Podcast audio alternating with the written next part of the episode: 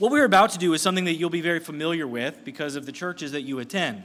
You are about to hear the Word of God proclaimed, you are about to hear the Word of God preached, you are about to hear the eternal Word that God has given to us to reveal Himself, explained by brothers who are going to come and share what the Lord has been teaching them. And so you will be familiar to some extent what we are about to do. But there may be some aspect to this that you're not quite familiar with. Back in 2010, when I was still working at North Shore Baptist Church, we came up with this idea that we would try once in a while to do, and we called it the relay sermon. Actually, I think at the time we didn't call it anything, it just eventually became that. And the way that it worked was we said we would have our elders, one at a time, take one portion of a chapter or one portion of uh, a passage in the Bible, and on a Sunday morning, we would just go through little pieces of it, and each elder would get five to seven minutes to share what the Lord was teaching them through that passage. And so by the time we get through all of the preachers, we get through the entire text. Well, today we're not going to go through Uh, in that format. Today we're actually going to be hearing not just from the elders of this church, we're going to hear no elders of this church. Today we are going to be hearing from four pastors of churches represented here. Before I introduce them, I would like to ask if you are an elder or pastor at any of the churches that are here tonight, would you stand so we can see where you are and who you are? Thank you, brothers, for serving at your local churches. Amen. Tonight, you are going to be hearing from Nate Young from Crossbridge, Nathan Christ from Calvary Baptist Church in Bayshore, Mike Steffens from Syosset Gospel Church, and Nathan Swanson from the Bible Church in Port Washington. And you're going to hear about uh, hear them in that order. And the way that this is going to work is very simple. Tonight, you are going to hear four pastors preaching to you about the pastor four shepherds teaching you about the shepherd, the great shepherd, Jesus Christ, from perhaps the quintessential Old Testament passage about the shepherd, Psalm chapter 23. And so tonight, what they are going to do is one at a time, they're going to take a small portion of that text. And then the next one will come up and they'll do the next portion. And we're going to sit back and be richly blessed and fed from the Word of God and from these brothers who have worked so hard to prepare it. So we're going to begin with Nate Young. Would you come and share with us what the Lord has given you?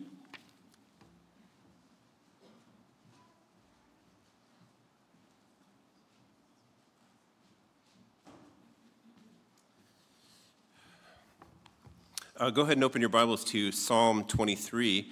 Uh, Caleb asked us to try to stay within 10 to 15 minutes uh, apiece, and then he asked two Baptists to go first uh, in the process. So I, I, don't know if you're familiar with how long winded Baptists actually are. Uh, he may have made having Nate and Nate go first, but we'll see. Um, tonight, he's asked me to just cover five words in English.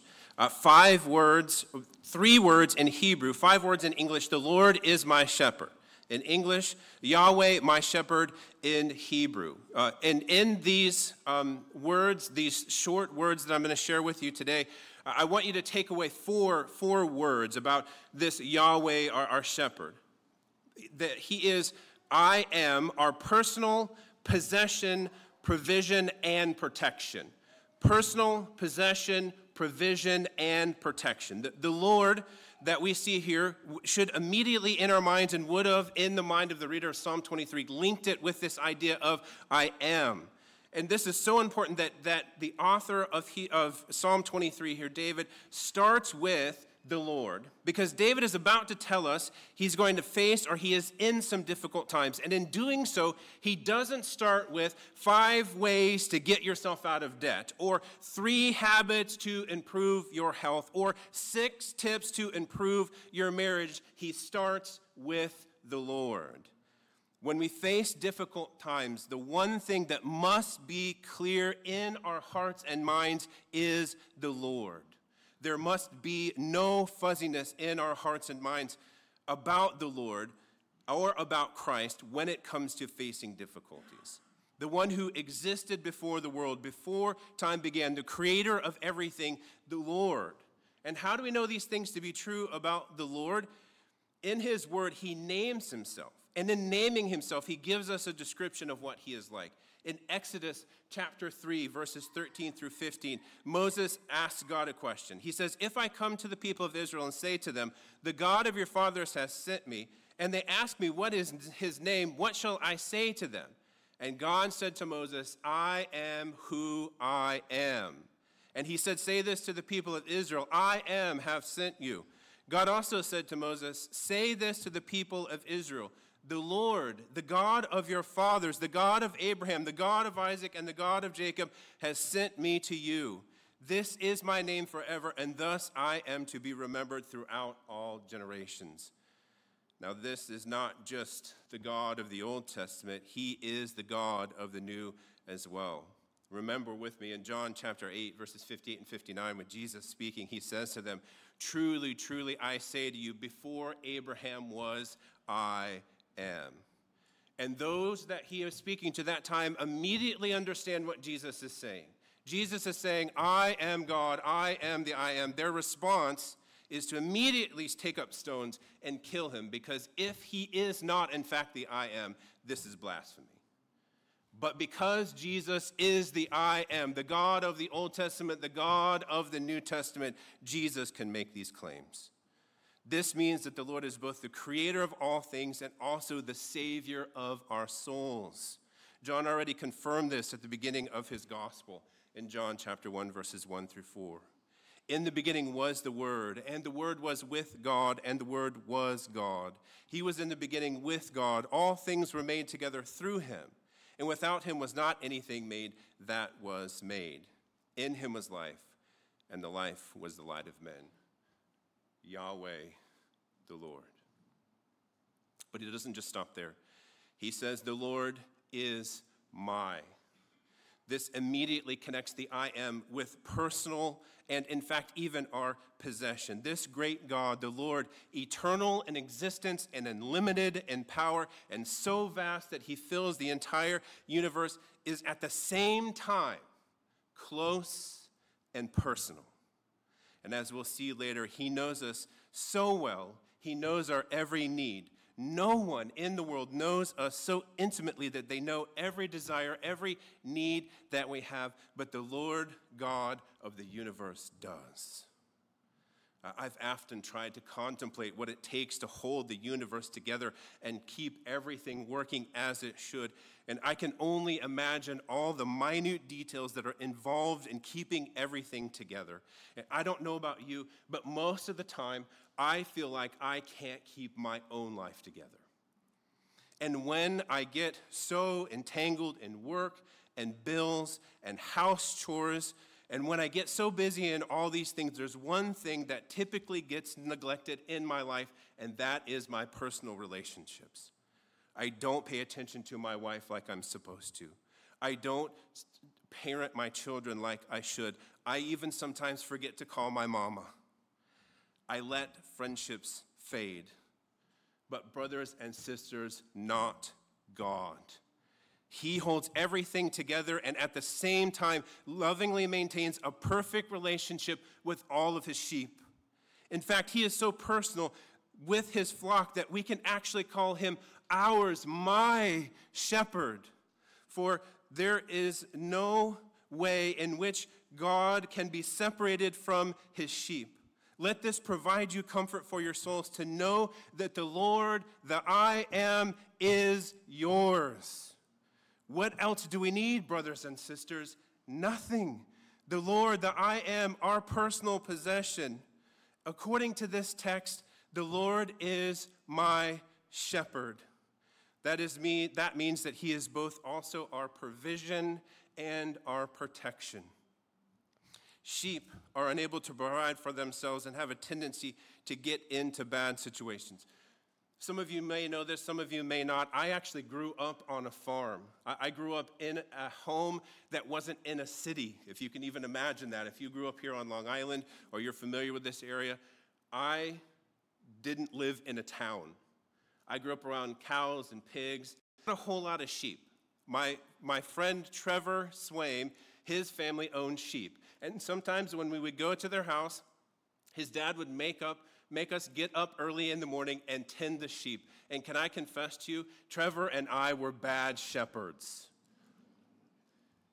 Trevor liked to play tricks on the sheep, meaning if you can get the first sheep to do something, all the rest of the sheep will follow. And what Trevor would do would scare the first sheep in the direction of the side of their barn and then watch as the rest of the sheep plow into the side of the barn and the other sheep. We were bad shepherds. We failed at the twofold job of the shepherd, which is provision and protection. And oftentimes, when we think about shepherds, we think about physical protect, provision and physical protection. But, brothers and sisters, the great shepherd, the Lord Jesus Christ, the I am, provides spiritual provision and protection for us, the church. Listen to these words in Ezekiel chapter 34, verse 32.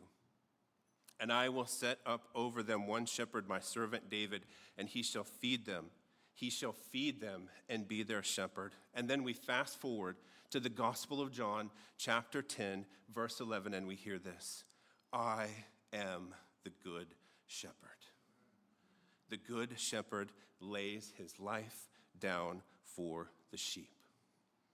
And so, brothers and sisters, when you face hard times, go back to the foundation of the Lord, your shepherd, who is your personal possession, provision, and protection, who has given you everything you need when he, as the good shepherd, laid down his life for the sheep.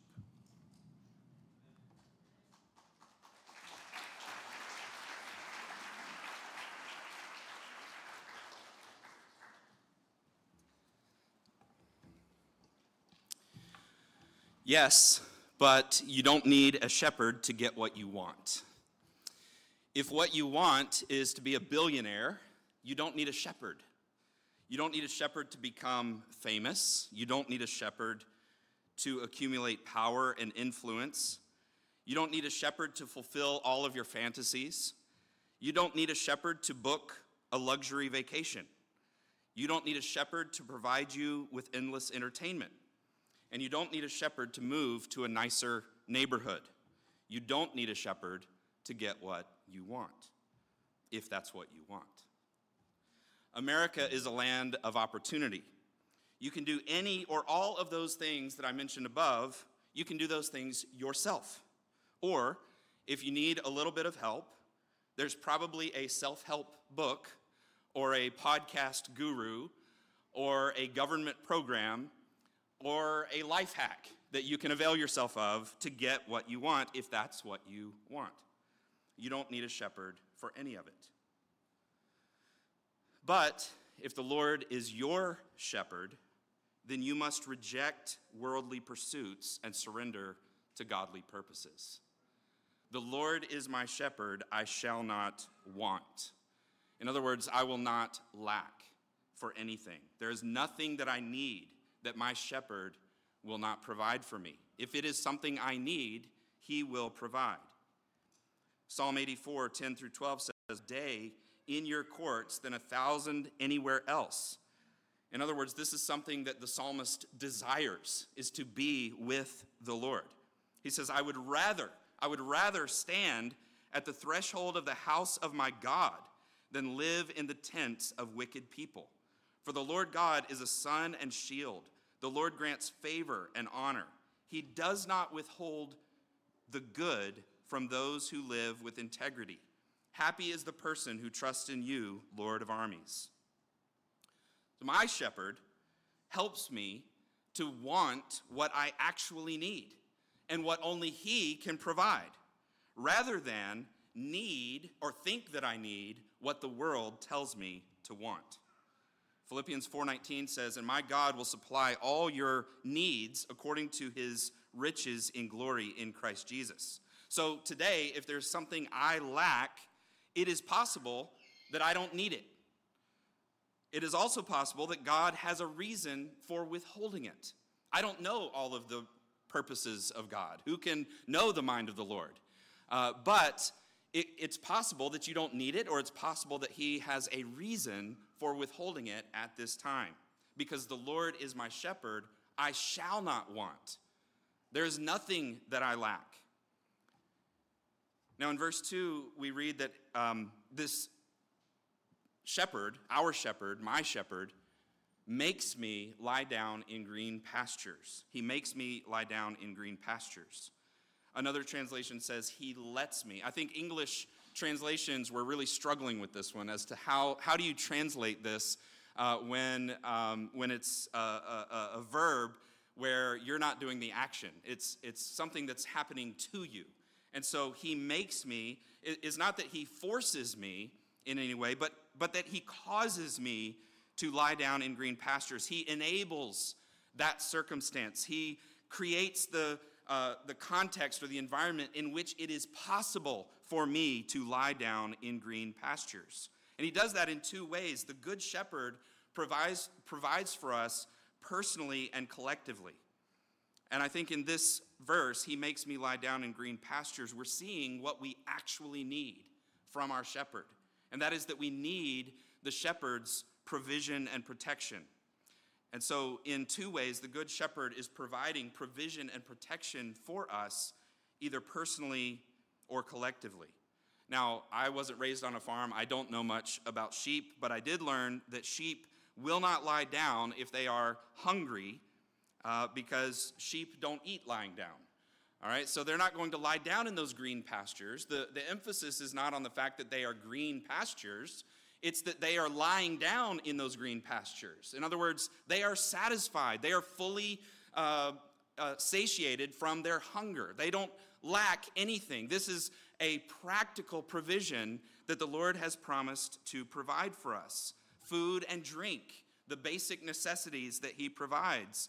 And the shepherd will care for the sheep intimately, personally, in that way. And now, another thing I learned about uh, about sheep is that they also will not lie down if they are bothered by parasites or bugs, just kind of uh, biting at them and, and bugging them, in other words. And so, one thing that a shepherd would do is intimately care for each of the sheep. They would be led into these green pastures, and as they're eating, the shepherd would go through to each sheep and check and make sure they did not have those biting bugs or parasites. And in that way, he was caring personally for the sheep. And this is how God cares for us. He cares for us personally. But I think there's something rich about he makes me lie down in green pastures because not only does the good shepherd provide for each individual sheep, but each individual sheep is a part of a flock. And the, and the dangers that might uh, come to the flock are something that would come to each individual sheep as well. And so, in that way, the Good Shepherd is making provision and, and protecting the, the flock as a whole. Uh, there are external, uh, external threats like predators, um, wolves that might uh, be prone to attack, and the sheep will get nervous. They'll get anxious because they sense that there is danger nearby. But if they are able to lie down in green pastures, that's because the sheep know that the, that the shepherd has provided that protection for them, and they're able to relax. To the elders at the church at Ephesus, Paul said, Be on guard for yourselves in Acts 20 28. Be on guard for yourselves and for all the flock of which the Holy Spirit has appointed you as overseers to shepherd the church of God, which he purchased with his own blood. I know that after my departure, savage wolves will come in among you, not sparing the flock.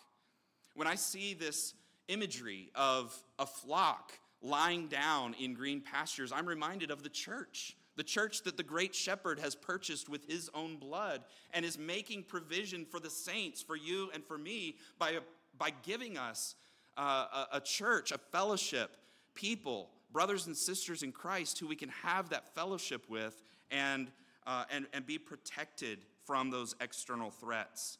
There's also internal threats, though. I've never been a part of a church that didn't have internal strife. And that's the final thing about the, uh, the sheep that they are unwilling to lie down if there is tension just within themselves, within, uh, within the various sheep that are there, that they will not rest because they are anxious. They are, there's, there's not the unity or the harmony that, they, that, that is needed within the flock. And so a good shepherd is enabling that flock to uh, to, to have internal harmony, internal unity with each other, just as we need within the local church.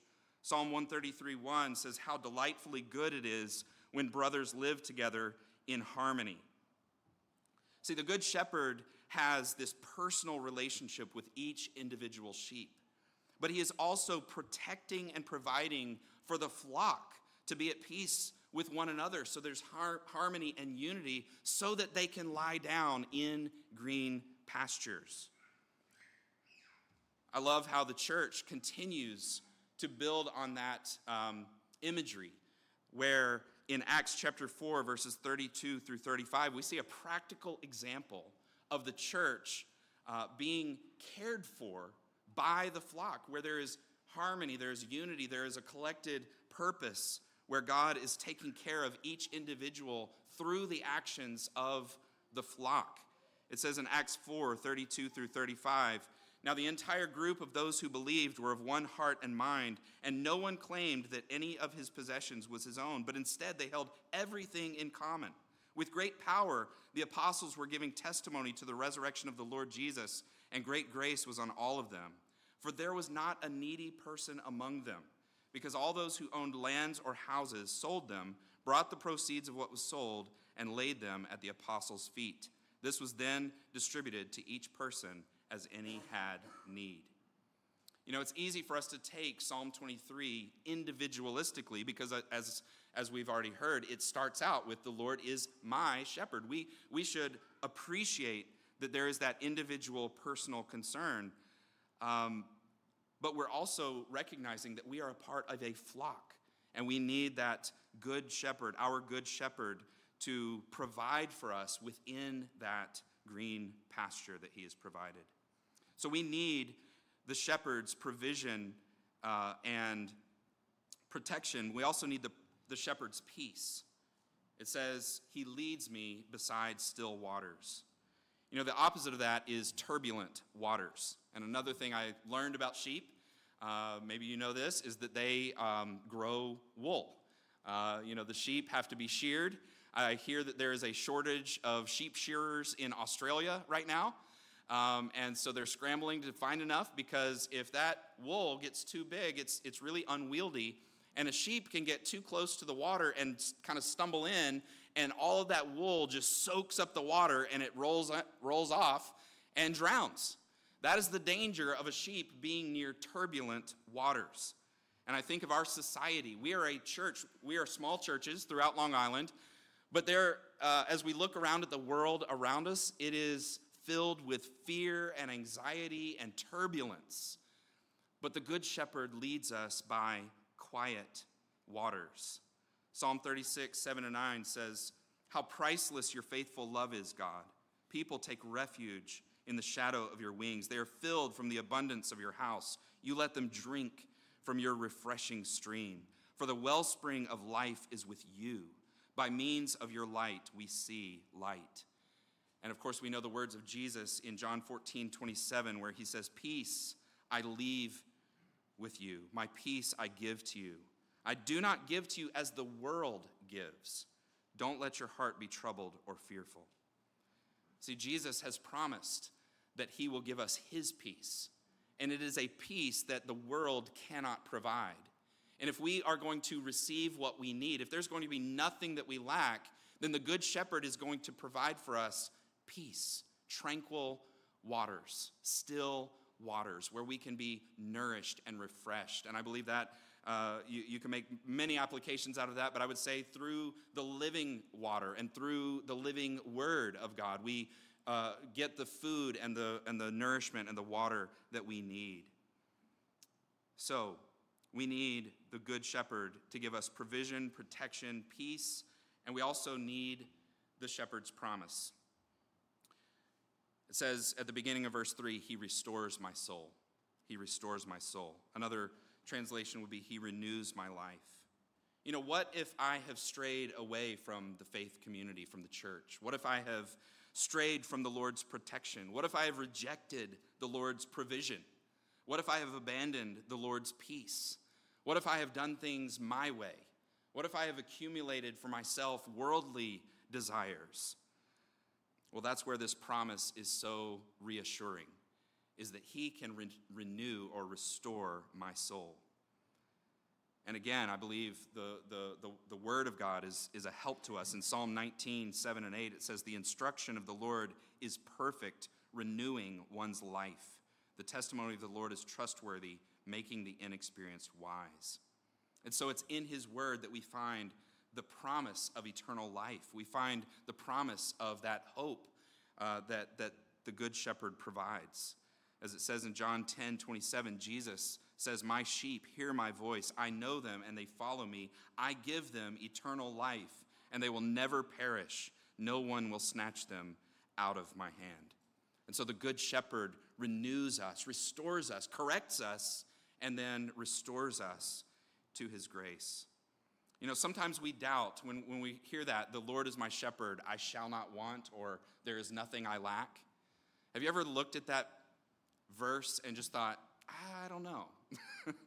I don't know. I mean, sometimes we doubt that this is true because we don't always feel like we have what we need.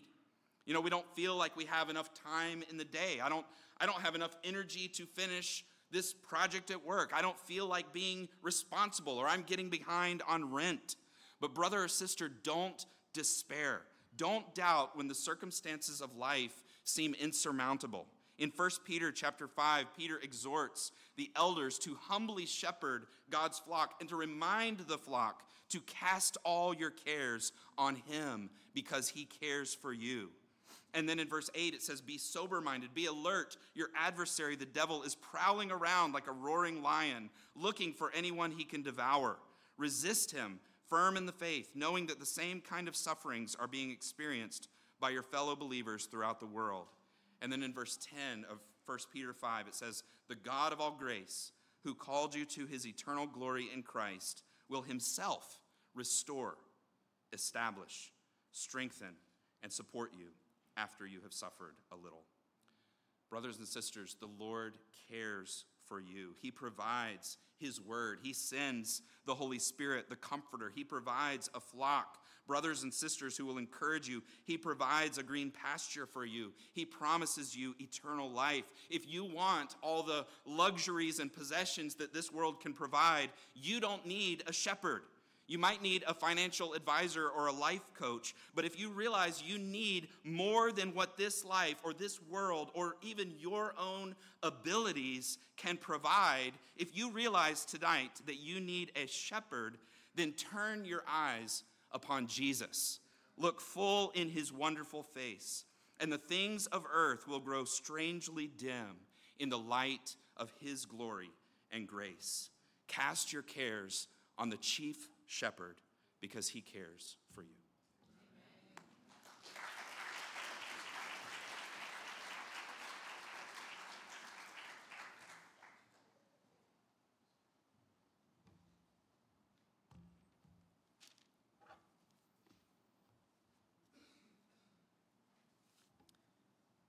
He leads me in paths of righteousness for his name's sake. Even though I walk through the valley of the shadow of death, I will fear no evil for you are with me, your rod and your staff, they comfort me. So, in the first three verses here of this well known psalm, David gives a description of who God is and what he does for his people, specifically through the lens of God as, being, as God being our shepherd. And so, obviously, if God's our shepherd, that makes us sheep. And sometimes it appears that God created sheep with the sole purpose of being illustrations for us. The parallels between us being like sheep and God being a shepherd are seemingly endless. And since we live here in 2023 in suburbia, or maybe you're from an urban place, um, it can be hard for us to identify with this idea uh, of being like sheep, because not all of us grew up on, on a farm, right? I'm from Syosset, and the, the town next to us is called Muttontown, but there is no more mutton left in that town. Those sheep left a long time ago. So it's hard for us to relate to uh, sheep and being shepherded and all these things, maybe in, not as much as an ancient Israelite may have understood it, but with just some basic knowledge of the behavior of both sheep and shepherds, this passage and, and others in Scripture as well should uh, be able to click with us, uh, of course, with the help of the Holy Spirit. So notice here in verse 3, he says, The Lord leads me in the paths of righteousness We've read so far that he makes David lie down, he leads him beside still waters. Now he leads him in the paths of righteousness. You notice David's not doing these things himself. He's not taking the initiative in, in doing any of these or doing these things in his own strength. On the contrary, God is the one making him lie down or causing him to lie down. God is the one leading him. And we, just like sheep, need to be led. Sheep are not the type of animals that can be left on their own, they will inevitably get into trouble. Uh, domesticated sheep are entirely dependent upon humans. Uh, they're entirely dependent on someone who's smarter than them, stronger than them. So the sheep are entirely dependent upon the shepherd to bring them food and water and to protect them from harm. So not only are they very uh, dumb animals, uh, they are also defenseless. Uh, all they could do really is, is run and, and, and call for help, and that's basically us in a, in a nutshell in our, in our own flesh. We are weak, we're defenseless, we're spiritually stupid, we're, we naturally wander off into danger. We need to be led by the shepherd, and that shepherd is, of course, Christ, who he said in John chapter 10, uh, I am the good shepherd. And this verse in particular, in particular says that he leads his sheep in paths of righteousness. So, paths of righteousness, we could say, are kind of synonymous with holiness, a holy life, righteous living, living life in accordance with the will and commands of God. It's the opposite of living for self, living a life of sin. And we get to this path of righteousness, this straight and narrow way, only by being led by our shepherd. It's not something we do in our own strength. And we're led there by the shepherd once we've been saved by him, once we've been brought into his flock when by God's grace we turn from our sin and we trust in Christ and his work on the cross and his resurrection from the dead, we then follow him and he leads us into lives of holiness, into paths of righteousness. He does this not only for our own good, but most importantly, he does it for his own glory, for his namesake. God does all things for his own sake, for his own glory. And some skeptics might say, well, that's very selfish of God, it's very narcissistic that God would say something like that. But that's not true because God's not us. God is not human. God is not a sinner. God is the greatest good. God is worthy of glory. And I'm glad He does all those things to glorify Himself because He's worthy of it and we're not. No one else deserves such glory. And it's comforting to know that God will lead us in the paths of righteousness for a reason greater than ourselves, and that's for His own glory. So, our motivation for holiness lies not in making ourselves look good, but making God look good for His glory, for His namesake. So, that brings far greater purpose and meaning to holiness than anything else. And because it's for His namesake, and because His glory and reputation are on the line, it means God's going to be that much more faithful to keep us on those paths of righteousness. And I trust you'll see that as played out when we get to the part that talks about the rod and the staff in just a few moments. So David said, Even though I walk through the valley of the shadow of death, I will fear no evil, for you are with me, your rod and your staff, they comfort me. Some people are afraid to die, some people are not. And I think we would all agree that it is good to get to the place where you don't fear death. Now, of course, some people don't fear death because they've given themselves a, a, false sense of assurance that nothing's going to happen to them after they die. Um, there's probably many atheists who are quite comfortable with death because they're just stardust, so they don't care. Um, and that's a false sense of assurance. But if, there, if a person is not right with Christ, they should fear death. But how do we get to the place of not fearing the shadow of death like David did here? How can we say truthfully and with full assurance, I will fear no evil. What banishes David's fear of evil and death, harm, is not that he will not go through the process of physical death or dying. What removes his fear is his assurance that the shepherd will be there during the process of death. In other words, his body may die, but his soul will be safe. He says, Even though I walk through the valley of the shadow of death, that is, even though I will inevitably get there one day and die, I will not fear. Why? Because you are with me, right? My soul is safe. The shepherd is there. And notice how right here, right there in, in the psalm, David went from addressing God in the third person to addressing him in the second. In verses 1 through 3, he addressed God as He. Now he addresses him as you. It becomes uh, personal, right? There's this connection, like uh, brother said in verse 1. He's emphasizing that again. This is, this is not some hypothetical theological knowledge of God, this is intimate knowledge of the shepherd. The Lord is my shepherd. He knows God's with him, and hence he will not fear. So, brothers and sisters, if you have a Savior, the Good Shepherd, the Lord Jesus Christ, who defeated death by rising from the grave, you have no reason to fear going through the valley of the shadow of death. If the one leading you has already defeated death, you're in good hands. In fact, you're in the best hands. So, David knows God's with him.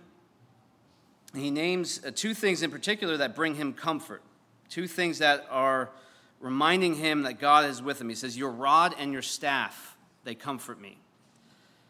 Again, these are illustrations we kind of have to dig into a little bit for us to relate to this. So, the ancient shepherd would carry with him a rod and a staff typically uh, when he was out herding sheep. So, those are two different tools. They're not synonymous because sometimes the Bible uses uh, synonyms for, you know, they mean the same thing at times, but just different words. These are two different tools. Uh, the rod the, the shepherd would carry was essentially a club. So that would be about, usually about two feet long, and, and at the end would be a, a, very hard round knob. So they would carve that out of the wood, so it would be one solid piece with a hard knob at the end of it. And oftentimes they would drive nails into the end of the, the, the knob and so they stuck out a little bit. So if you're familiar with something like a, a mace, um, that medieval weapon with, on a chain, similar to that, just without the chain. So this was a deadly weapon. It would be illegal in New York State. Um, the shepherd would use this rod to defend his sheep against other people uh, that maybe were trying to steal sheep or rob the, uh, the, the shepherds, and they would use it against predators, of course uh, while they were out in the wilderness with their, their flocks. So this would be a defensive tool against lions, bears, wolves, etc. The staff, on the other hand, was a straight pole, usually about six feet long, and the shepherd uh, would use this for various things. Uh, but what's most applicable here for us is the shepherd would use the staff to strike any of the sheep that were straying, give them a little whack. Another thing I, find, I found that was very interesting as I was researching this, these things about the, the rod and the staff um, was that the shepherds would use that staff. Oftentimes they had you know the crook at the end. They would use it to lean on it. And you might think that's what's the big deal about leaning on that. But there's apparently there's something about the shepherd leaning on the staff in, while the sheep are grazing that gives them a sense of calm. While he's leaning on that staff, uh, they they know that he's watching them and it makes them calm. So you can see so many spiritual metaphors here in the rod and the staff of the shepherd. I think uh, the main reasons why God's rod and staff are comforting to David and, and to us uh, is, is the assurance of God's protection, right? God's presence and protection. Uh, David is sure here that God will protect his soul, even though his body may be destroyed in death. His soul is safe in the hands of the shepherd who is armed with a rod to protect him from outside evils, from sin, from Satan. And the staff gives him comfort because God will be faithful to strike him when he wanders off the paths of righteousness. So the staff, I believe, represents God's loving hand of discipline upon his children. And you may think, that that's not really comforting, but if you think about it, it, it is. It can be uncomfortable sometimes. Sometimes God has to whack us pretty hard to cause us to get back onto those paths of righteousness and to follow Him. So the rod represents protection from enemies without, the staff represents protection from enemies within, that is, our own selves. Christ is the good shepherd. He laid down his life for the sheep. He will protect his sheep until they finally come home to him. That is what brings us comfort. And that is why we do not have to fear even when we walk through the valley of the shadow of death.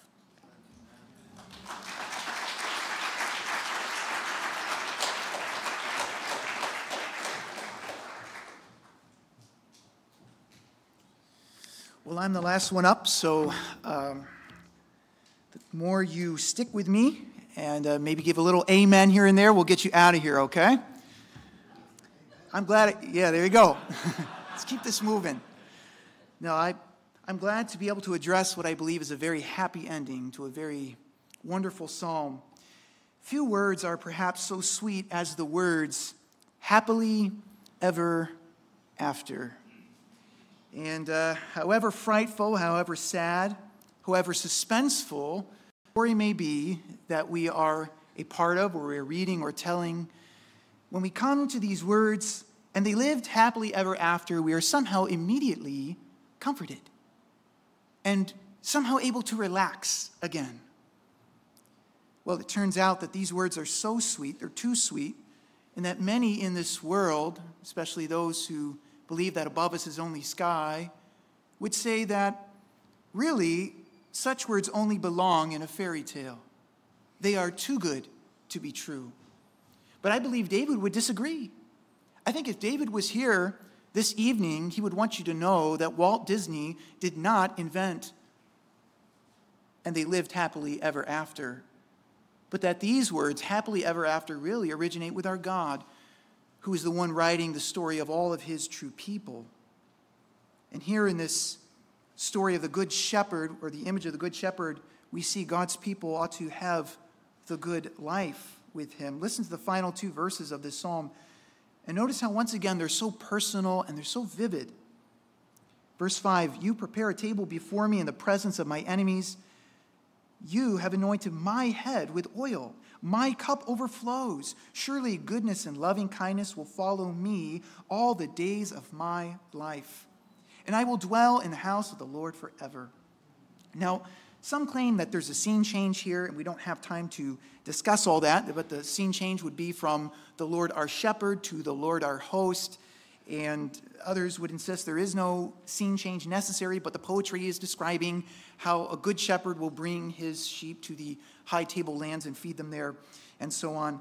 The truth is that whatever the exact imagery, however you choose to imagine it tonight, you had better have your imagination working and you had better understand that that is all a secondary issue. The exact images, it's, it's the fact that you could come away having heard this psalm and being able even to regurgitate its meaning to someone else. But if you do not, as God's child, personally and vividly live this good life that the good shepherd is offering to you, you're missing the point of the psalm. Are you living this life? Do you know the good shepherd? Well, how good is your life? And how is the world without the flock to know how good our shepherd is if we don't believe life with Jesus is all that great?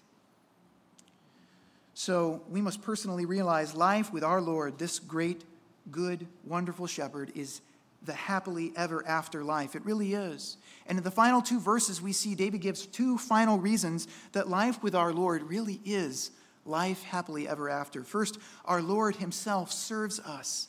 And David gives three images, images in verse 5 for how to describe how God's serving his people. Look, first is the table. You prepare a table before me in the presence of my enemies. Wow.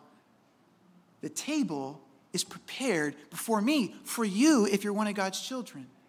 Now, that's amazing because God is saying, I am setting the table for you. I am serving my people. Now, this would be absolutely uh, unthinkable. I mean, we wouldn't really have a category for this, would we, were it not for the New Testament that reveals to us God coming in the person of Jesus Christ, who came not to be served, but to serve and to give his life a ransom for many.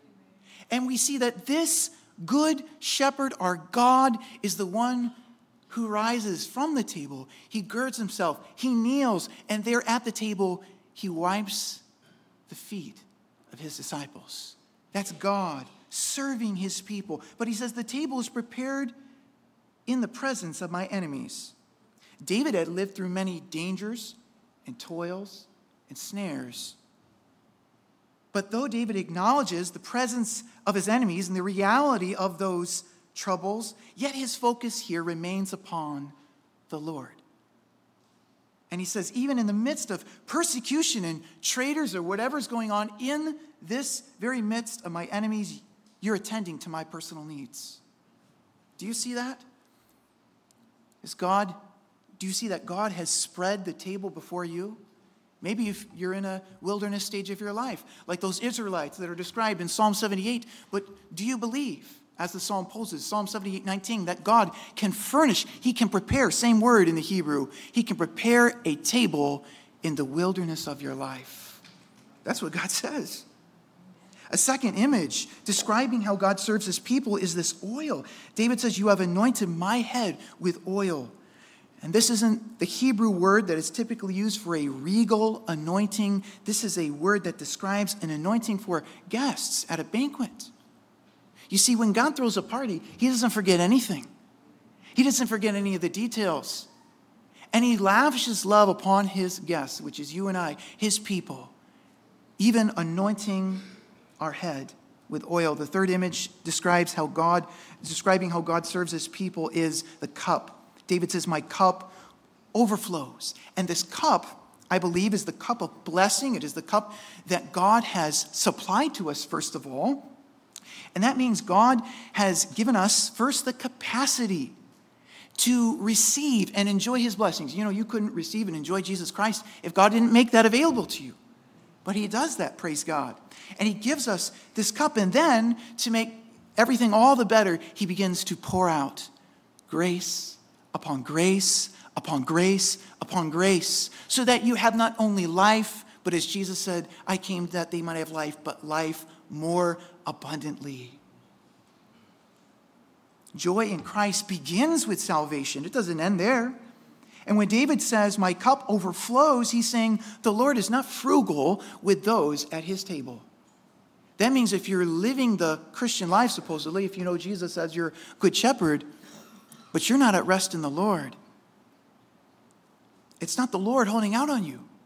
You need to get along with God and ask Him to make known to you the glories and the joys that David's talking about because our God indeed serves His people. You can't put the lid on His blessings. You can't quantify what He's doing for you. To try to do so would be try to stand under uh, Niagara Falls, as it were, and catch it and contain it in a little thimble. You can't put a boundary on the blessings of God that He wants to give to you as His children.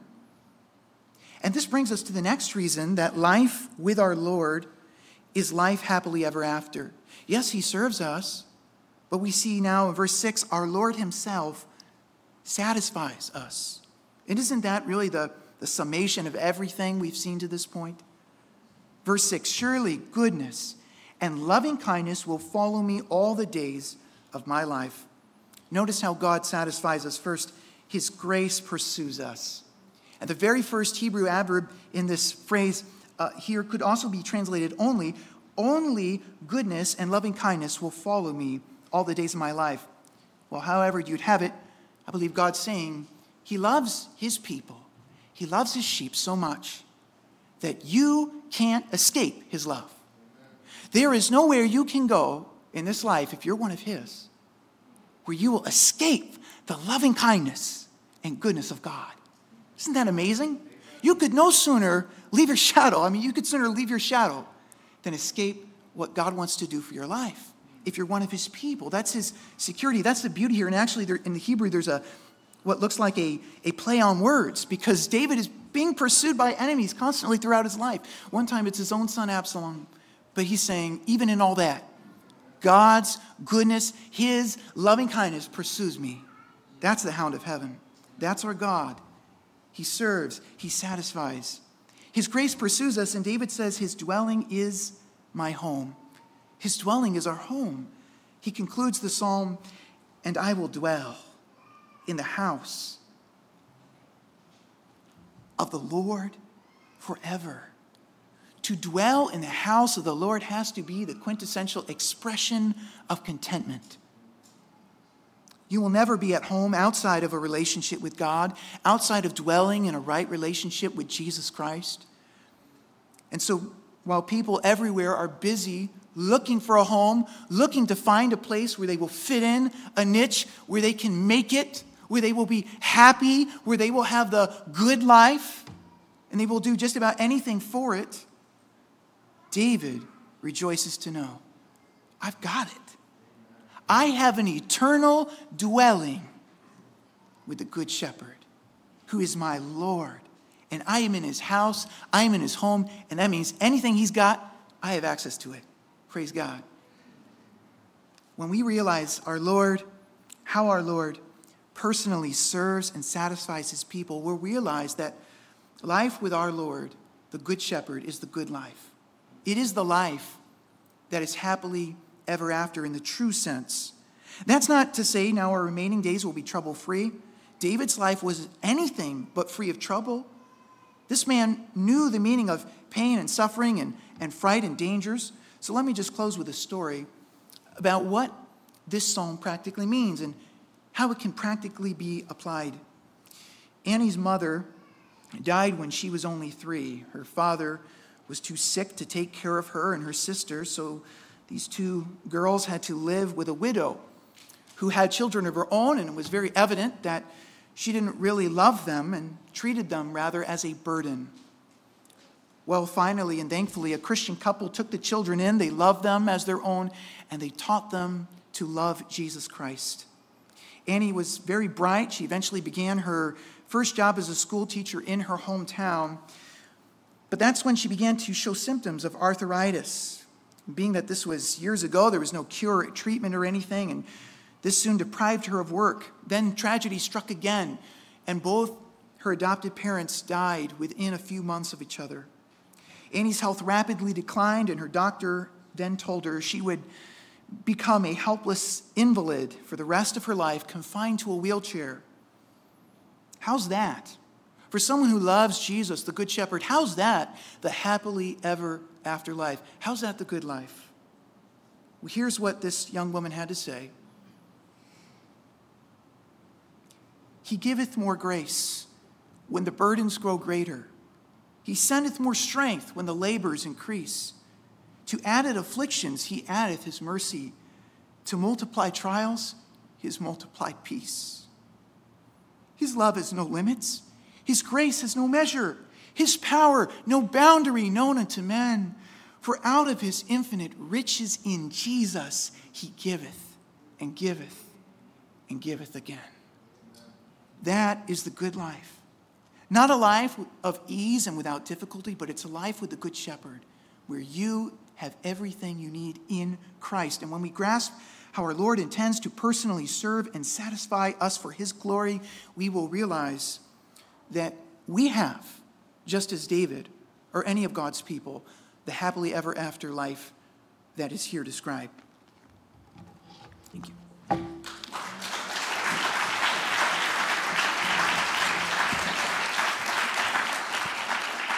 Brothers, great job bringing the word tonight and sharing with us about the Good Shepherd. Uh, one final word that I would like to, to make, and that is if you are here as a friend, I thank you for joining us. If you do not know the Lord Jesus Christ as your Savior, if you do not know this, this Good Shepherd as your personal Lord, I would ask that before you leave tonight, if you want to know how to be guarded and receive provision, if you want to know how you don't have to fear death, if you want to know how to have that happily ever after kind of life that this verse describes, then please, before you go, speak to any one of the preachers who are here tonight or to myself. We would love nothing more than to share with you how to know the Good Shepherd, Jesus Christ. Let me share with you one final verse, and then we will pray, and then we'll rise and sing.